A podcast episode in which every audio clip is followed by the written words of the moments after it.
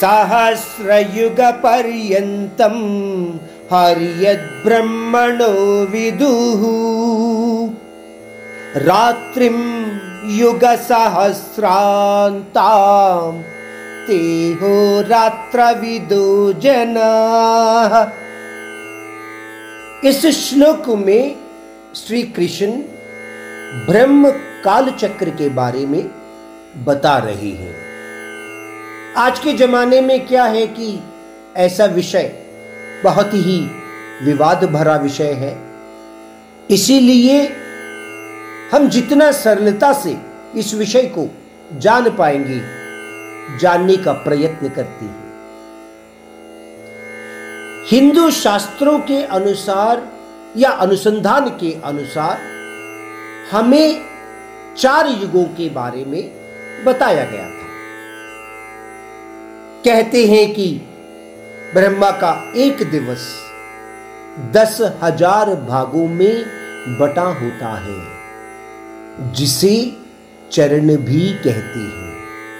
अब हम युगों के बारे में जानने के लिए कोशिश करते हैं।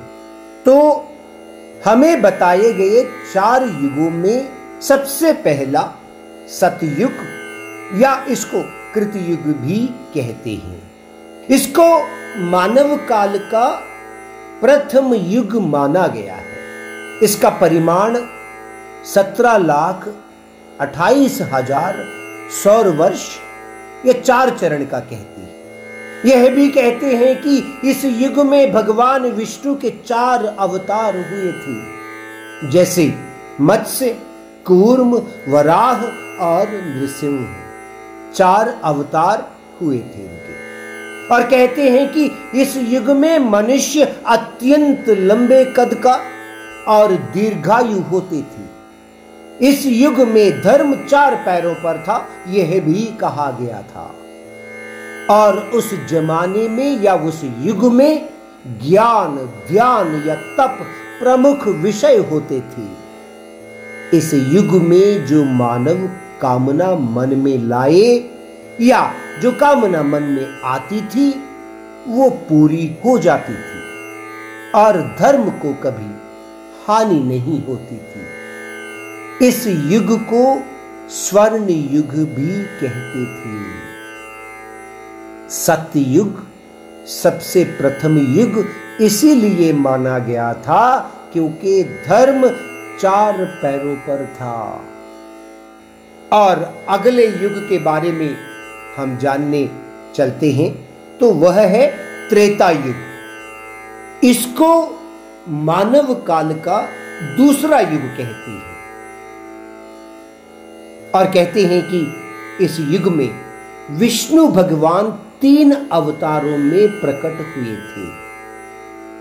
वह है वामन, परशुराम और मर्यादा पुरुषोत्तम राम। और कहते हैं कि इस युग में धर्म तीनों पैरों पर था। यानी सतयुग से त्रेता युग तक आते आते धर्म चार पैरों से तीन पैरों पर आ गया था। त्रेता युग बारह लाख छियानवे हज़ार का यह तीन चरण का था। इस युग में कर्म करने की आदत लोगों को बन गई थी। और त्रेता युग में लोग कर्म करके कर्म फल प्राप्त करते थे। इसको, यानी त्रेता युग को चांदी युग भी कहते थे